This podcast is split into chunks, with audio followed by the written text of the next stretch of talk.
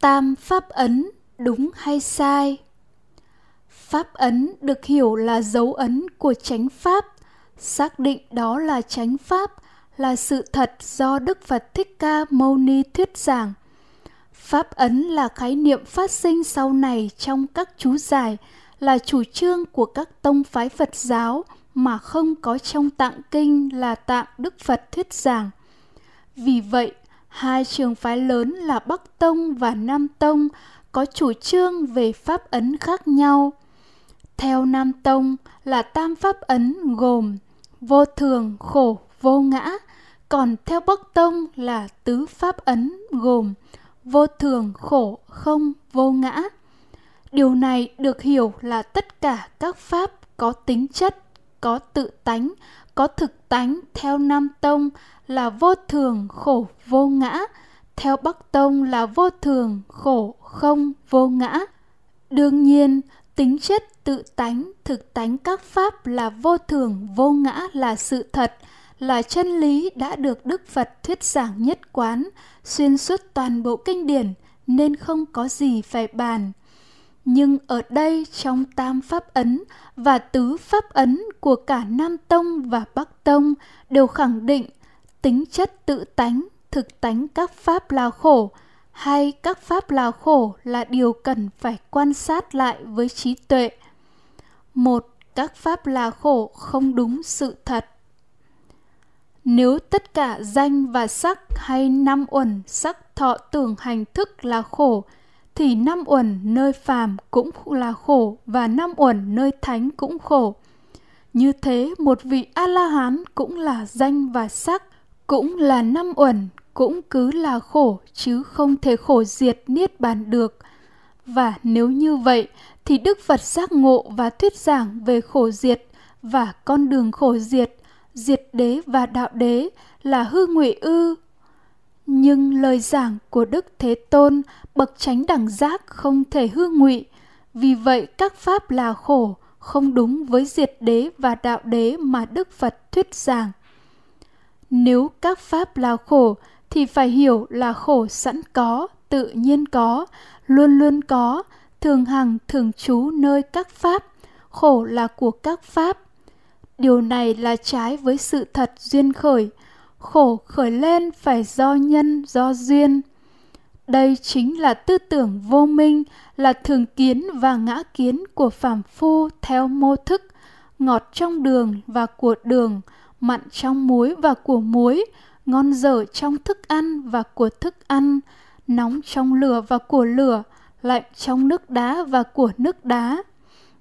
Do bị tư tưởng vô minh che đậy các luận sư đã không thấy biết như thật về khổ, không giác ngộ khổ đế theo thuyết giảng của bậc đạo sư.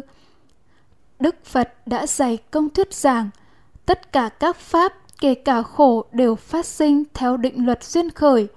Do cái này có, cái kia có, do cái này sinh, cái kia sinh. Do cái này không có, cái kia không có. Do cái này diệt, cái kia diệt. Ví như có viên đường và lưỡi, một người khỏe mạnh, là hai nhân nhưng chưa tiếp xúc thì chưa có ngọt nào cả. Khi lưỡi tiếp xúc với viên đường thì phát sinh cảm giác ngọt. Xúc sinh cảm giác ngọt sinh, cái này có thì cái kia có. Xúc diệt cảm giác ngọt diệt, cái này diệt thì cái kia diệt. Cảm giác ngọt sinh lên rồi diệt, nó vô thường, vô chủ không phải của đường hay của lưỡi. Vì vậy, ngọt không phải là vật chất mà là cảm giác hay cảm thọ thuộc phạm chủ tâm. Nó vô thường, vô chủ, nên nó không sẵn có, không luôn luôn có, không thường hằng, không thường trú nơi viên đường, không phải của viên đường. Cũng y như vậy, đức phật đã thuyết minh khổ phát sinh theo một lộ trình duyên khởi do có lục nhập mà có xúc. Do có xúc mà có thọ. Do có thọ mà có ái. Do có ái mà có thủ. Do có thủ mà có hữu. Do có hữu mà có sinh già bệnh chết sầu bi khổ ưu não không thể kể xiết. Nghĩa là toàn bộ khổ uẩn tập khởi. Lục nhập phát sinh xúc, thọ, ái, thủ, hữu, sinh ra bệnh chết, sầu, bi khổ, ưu não. Hay quan sát tỉ mỉ hơn thì khổ phát sinh theo lộ trình bát tà đạo. Xúc phát sinh thọ, tưởng, tà niệm, tà tư duy, tà chi kiến, tham sân si, tà định, dục, tà tinh tấn, phi như lý tác ý, tà ngữ, tà nghiệp, tà mạng, sầu bi khổ ưu não sinh ra bệnh chết. Như vậy, khổ là pháp duyên khởi, nó là cảm thọ, nó vô thường, vô ngã, nó không tự nhiên có, không sẵn có, không thường hằng, thường trú trong danh và sắc, hay trong sắc thọ tưởng hành thức. Khổ bao gồm khổ thọ trên thân và hoại khổ, khổ khổ hành khổ thuộc về nội tâm, nhưng con người cảm nhận hoại khổ, khổ khổ hành khổ bởi các cảm giác khó chịu, khổ thọ do nội xúc bên trong các tế bào nội tạng gây ra nên cũng là cảm thọ. Các luận sư cho rằng các pháp là khổ, nghĩa là sắc thọ tưởng hành thức là khổ, trái với thuyết giảng của Đức Phật trong toàn bộ kinh điển mà mở đầu bằng bài kinh chuyển pháp luân là Sinh là khổ, già là khổ, bệnh là khổ, chết là khổ, cầu mà không được là khổ. Tóm lại, năm thủ uẩn là khổ. Năm thủ uẩn là khổ chứ không phải năm uẩn là khổ như các chú giải chủ trương. Nghĩa là chấp thủ năm uẩn là của ta, là ta, là bản ngã tự ngã của ta, sẽ phát sinh tham sân si, do tham sân si mà xung đột với thực tại do xung đột mà khổ phát sinh các luận sư đã không quan sát các pháp với trí tuệ, nên đã y chỉ vào kinh điển, y chỉ vào một chi tiết hiểu biết sai, không biết là do kết tập hay truyền miệng sai lời văn, là sắc thọ tưởng hành thức là vô thường, nên sắc thọ tưởng hành thức là khổ. Với lời văn này, ý nghĩa cần phải hiểu, nguyên nhân khổ là do các pháp vô thường hay vô thường là nguyên nhân khổ điều này là hoàn toàn mâu thuẫn, trái ngược với thuyết giảng của đức phật xuyên suốt kinh điển. Nguyên nhân khổ là tham ái, bao gồm dục ái, hữu ái, phi hữu ái. Đức phật là bậc đại trí tuệ, đã đoạn diệt vô minh, không bao giờ lại tự mình mâu thuẫn với chính mình. Nên biết rằng, sắc thọ tưởng hành thức là vô thường. Cái gì vô thường thì cái đó là khổ không phải là lời dạy của đức thế tôn đức phật giác ngộ nhờ tuệ chi sự tập khởi sự đoạn diệt của thọ vị ngọt sự nguy hiểm và sự xuất ly của thọ ngài đã giác ngộ thực tại của phàm hay thánh là sáu loại cảm thọ do sáu căn và sáu trần tiếp xúc mà phát sinh và mỗi một loại cảm thọ gồm ba là lạc thọ, khổ thọ và bất khổ bất lạc thọ. Thực tại không phải chỉ có duy nhất là khổ thọ, không chỉ duy nhất là khổ mà còn có lạc thọ, có vui là vị ngọt.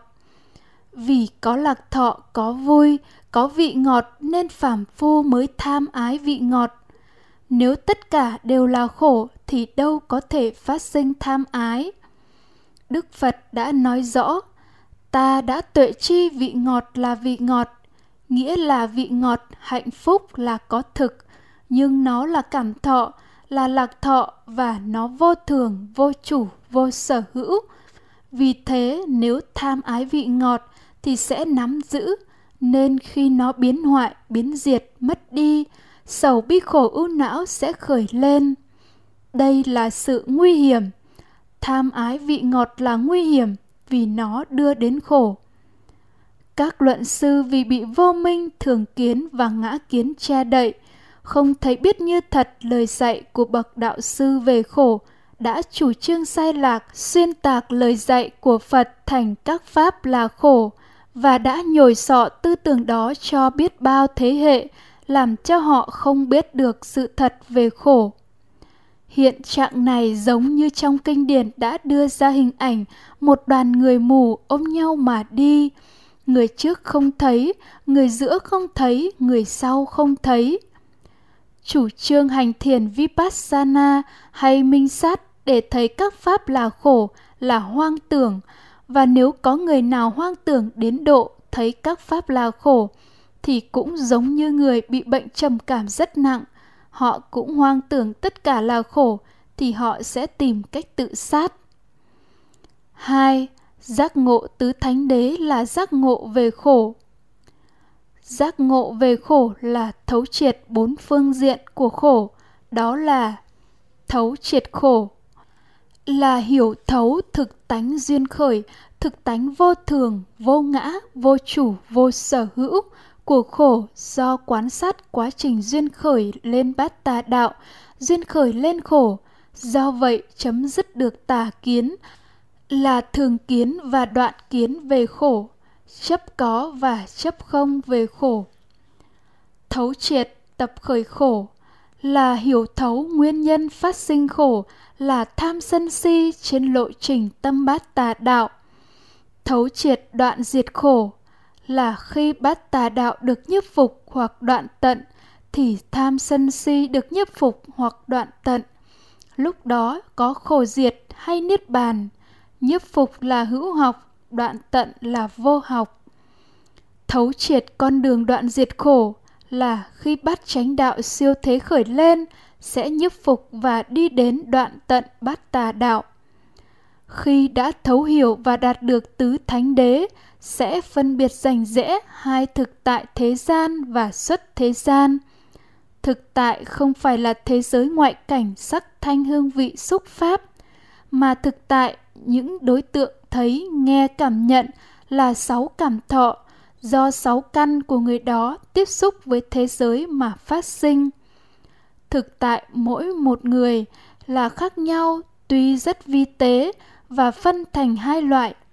Thực tại thế gian của phàm phu phát sinh theo lộ trình bát tà đạo. Thực tại xuất thế gian của bậc thánh phát sinh theo lộ trình bát chánh đạo. A. à, thực tại thế gian của phàm phu có vô thường, khổ, vô ngã, bất tịnh.